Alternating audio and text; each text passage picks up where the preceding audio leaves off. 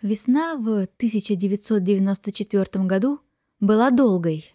Начало лета выдалось прохладным, и первым по-настоящему погожим днем стал только 25 июня.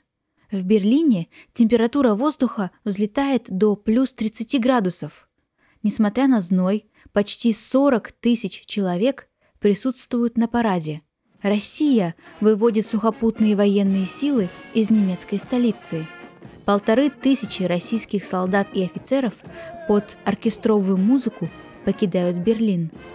И пока одни наблюдают за событием, которое войдет в учебники истории обеих стран, другие спешат к местным водоемам, чтобы охладиться или чередовать купание с ленивым приемом солнечных ванн.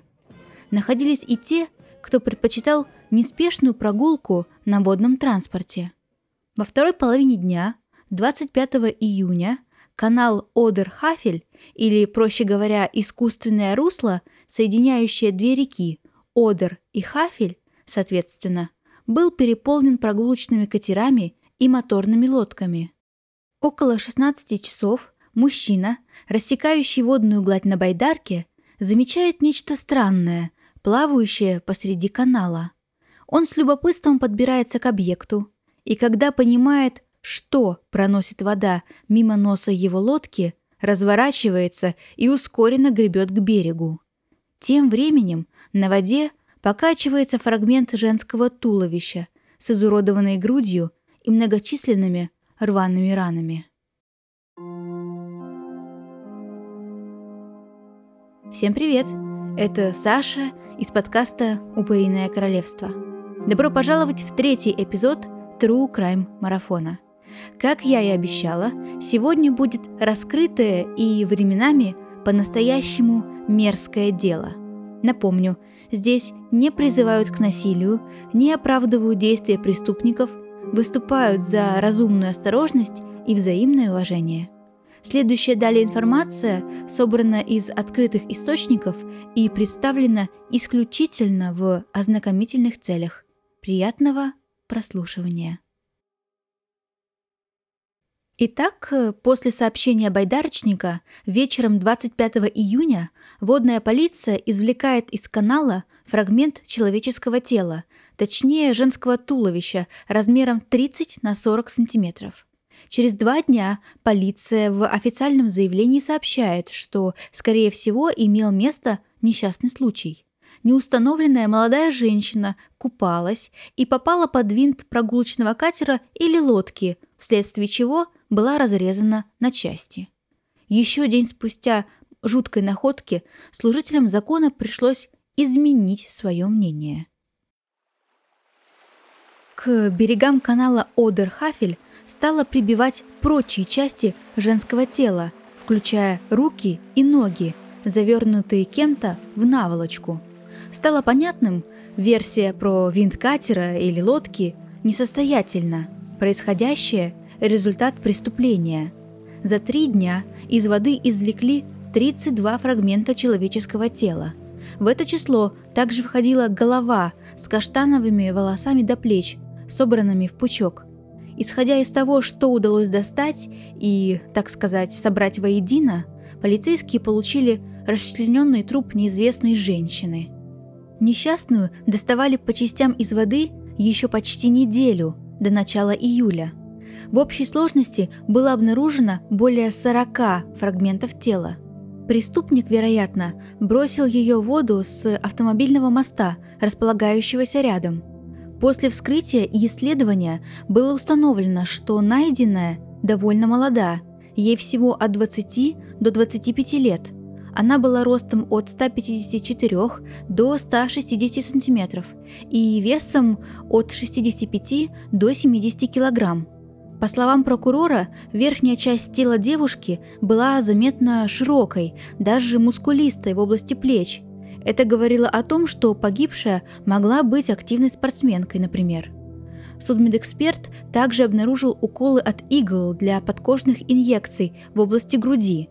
При токсикологической экспертизе в теле убитой обнаружили сильные седативные средства и даже запрещенные вещества – Кроме того, у незнакомки имелись шрамы за ушами, которые, как полагали, остались у нее после пластической операции или какого-то косметологического вмешательства. Предполагалось, что благодаря внешним особенностям тела личность девушки удастся установить быстро. В Федеральном управлении уголовной полиции проверяют отпечатки пальцев погибшей, исследуют отчеты о пропавших без вести в Берлине, затем по Германии и, наконец, по всей Европе. Но ничего, ни единого совпадения. Наконец, объявлено вознаграждение в размере 10 тысяч немецких марок за информацию, ведущую к аресту так называемого хафельского потрошителя.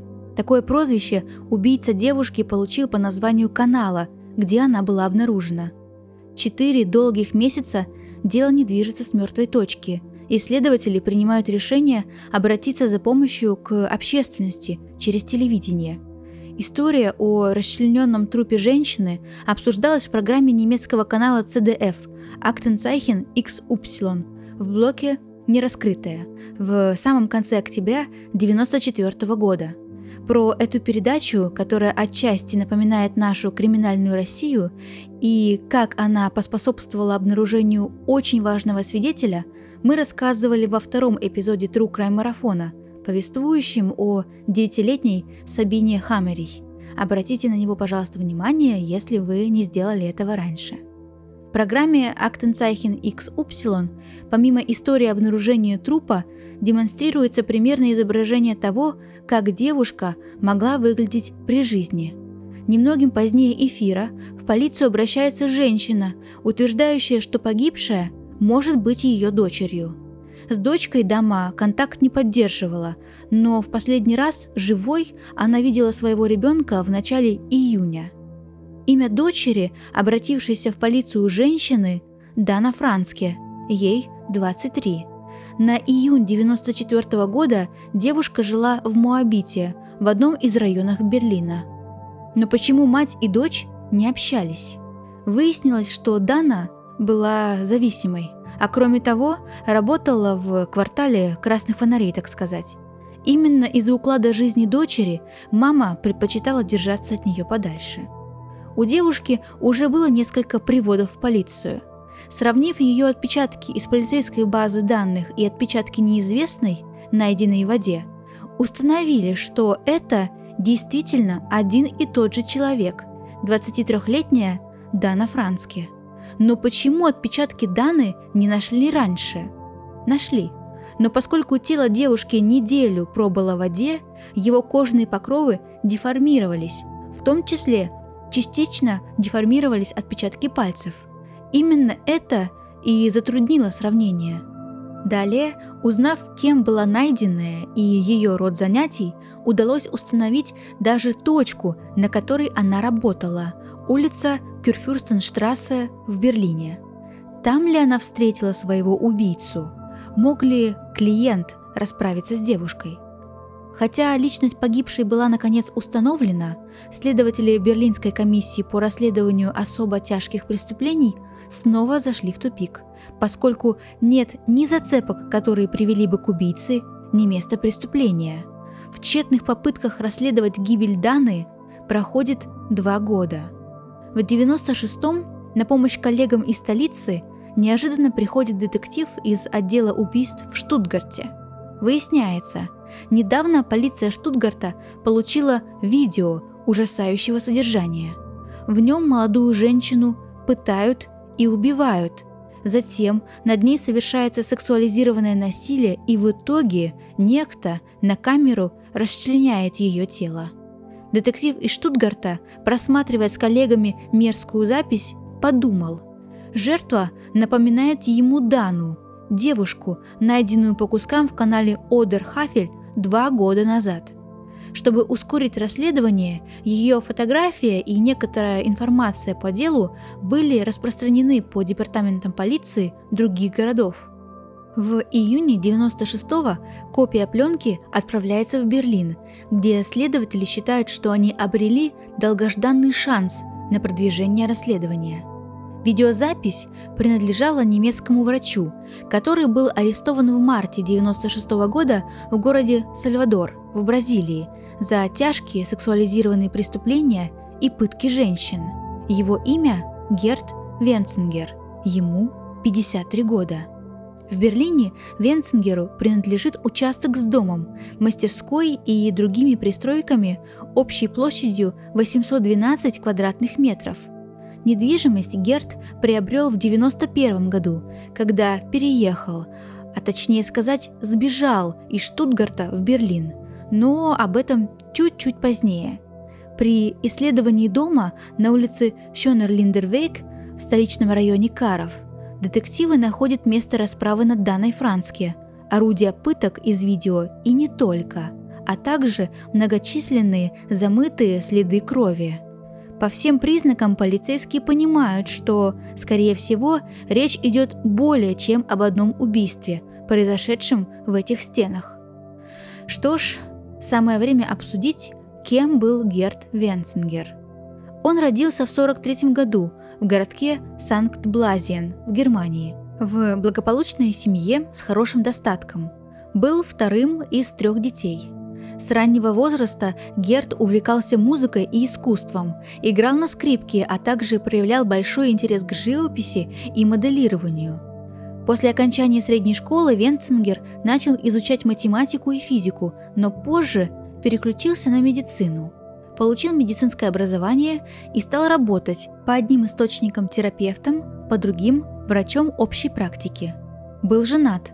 С супругой они прожили в браке 4 года, но потом расстались. Причина – гиперконтроль со стороны мужчины и его неоднократные измены. В 1978 году Герт переезжает в Штутгарт и открывает там частную врачебную практику – но в 90-м Венцингера с позором и скандалом лишают врачебной лицензии. Причиной тому стало обнаружение его тайной коллекции видеозаписей. Оказалось, что добрый и всегда обходительный доктор снимал своих пациенток частично или полностью обнаженными во время осмотров на скрытую камеру. Согласно одному из источников, Герда сдал один из его коллег, который случайно натолкнулся на одну из таких записей – выкрал ее и отослал в Федеральную медицинскую ассоциацию Германии. Случился переполох. При обыске у Венцингера была обнаружена коллекция, в кавычках, из 386 видеопленок с тайно заснятыми пациентами. Врач должен был ответить за неподобающее поведение перед окружным судом. Итог – лишение врачебной лицензии, что означало, Герт не может больше работать врачом на территории Германии, и всего лишь штраф в размере 6 тысяч немецких марок. Журналисты, широко освещавшие эту историю, придумали бывшему врачу не очень звучное прозвище – доктор Порно. С тех пор Венцингеру не были рады в Штутгарте, и он поспешил переехать, как мы уже знаем, в Берлин. И еще кое-что интересное. Герт был очень неравнодушен к Бразилии, и почти все свои отпуска – проводил именно там. И этому, разумеется, найдется свое объяснение. В феврале 1996 года Венцингер находился в Сальвадоре, в Бразилии. Там он снимал квартиру и жил в свое удовольствие. В феврале бдительные соседи наконец вызывают полицию. Они устали от периодических криков женщин, доносящихся из квартиры иностранца. Крики эти были полны ужаса и боли, а не страсти и наслаждения. Приехавшая полиция обнаруживает у бывшего врача кассеты. Герт отказывается демонстрировать записи на них, говоря, что кассеты пустые. Тогда полицейские самостоятельно включают одну из пленок и наблюдают омерзительную сцену.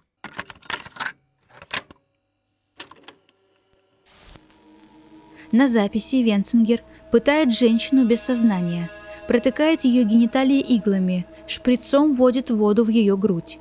Пленок с таким содержимым у иностранца оказалось немало. Его поспешили забрать в полицейский участок. Началось следствие. Выяснилось, что в Бразилию Герт приезжал, дабы утолить свой особый голод. Он встречался с проститутками, подмешивал им в напитки сильные седативные или предлагал запрещенные вещества. Все для того, чтобы женщина отключилась, а потом приступал к издевательствам над ее телом. Когда же в полиции его назвали садистом, Венцингер натурально обиделся и добавил, что это не так, ведь он всегда следил за тем, чтобы женщины не чувствовали боли и не получали неотвратимых повреждений. «Мне нравится вносить изменения в женское тело», – объяснял Герт. «Я помню, как у меня появились подобные фантазии, когда я был восьмилетним мальчиком». Женщины с видео участвовали в них добровольно. Они приходили ко мне сами, некоторые по несколько раз. Помимо самого деяния, ему было крайне важно записать процесс на видео, чтобы затем пересматривать его. По сведениям бразильской полиции, женщины, торгующие своим телом, не заявляли на Венцингера, потому что он после содеянного щедро им платил. Тот факт, что он эксплуатировал в основном девушек из самых бедных слоев и наркозависимых, для этого садиста не имел ни малейшего значения – с его слов, с некоторыми из них ему удавалось поддерживать связь вне платных услуг. Да и в целом он считал, что в Бразилии люди более терпимы и раскованы в плане секса. Повторюсь, в своих поступках в отношении женщин с пленок врач не видел ничего критичного. Но так или иначе, согласно найденным видео в его квартире в Сальвадоре, турист из Германии, был обвинен в пытках и сексуализированном насилии над 19 женщинами. Ему грозил серьезный тюремный срок. А тут еще поступает запрос на экстрадицию преступника на родину, в Германию, так как выдан ордер на его арест за убийство и надругательство над телом 23-летней Данны Францке – Согласно одному из источников по этому делу, для Венцингера немецкий ордер был настоящим шоком. Оказалось, что уже будучи за решеткой в Бразилии, он передал ключи от своего жилья знакомому, австрийцу. Этот мужчина оказался не так прост. Он отправляется в квартиру Венцингера и находит там еще пленки садистического содержания. Похоже, в их числе и была кассета с Даной – австриец решает шантажировать родственников Герда в Германии. Вот так пленки и попадают в Штутгарт, а затем и в руки берлинской полиции. Сама мысль об экстрадиции в Германию вводит преступника в панику. Здесь, в Бразилии, у него хотя бы есть небольшие шансы доказать, что содеянное всего лишь одна из возможных сексуальных практик, да и сроки за изнасилование и за убийство абсолютно разные – он ищет способы задержаться в Бразилии. Венцингеру удается выйти на связь с девушкой, которая участвовала в том, что Герт называл «сексуальная практика», и предлагает ей как можно скорее заключить брак. Розанджела, так ее звали, соглашается. Запрашиваются документы для свадьбы. Но полицию и прокуратуру не так-то легко надуть. Они понимают, что на самом деле за этим скоропалительным браком стоит желание улизнуть от немецкого правосудия и потянуть время. Заключение брака между Розанджело и Гердом власти откладывают на полгода. В Бразилии за решеткой врач-садист провел 16 месяцев в одиночной камере для его же собственной безопасности. Все это время он отрицал преднамеренность убийства Даны и угрожал, что сам себя лишит жизни. 12 июня 1997 года Верховный суд Бразилии удовлетворил запрос Германии об экстрадиции. Решение отправляется Венцингеру, но он препятствует своему возвращению в Германию. Через четыре дня после решения судей 54-летний мужчина повесился на простыне, прикрепленной к оконной решетке в своей камере. Он так и не сознался в убийстве Даны – хотя в распоряжении полиции имелось видео, где без труда можно было различить его лицо. ДНК девушки также было обнаружено в его доме в Берлине. По версии Венцингера, после знакомства он действительно пригласил девушку к себе. Там, пока он отлучился по делам, она приняла слишком большую дозу запрещенных веществ.